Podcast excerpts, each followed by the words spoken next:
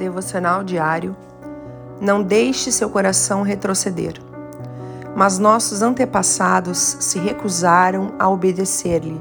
Ao contrário, rejeitaram-no e em seu coração voltaram para o Egito.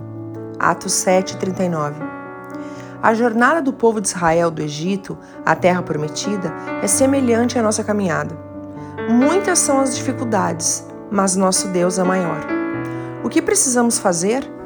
Nada além de confiar e caminhar um dia de cada vez.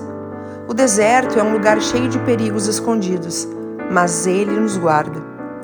O deserto mexe com nossa alma. Parece que não vai acabar nunca, mas há provisão do Senhor para todos os dias, sejam aqueles melhores ou piores dias.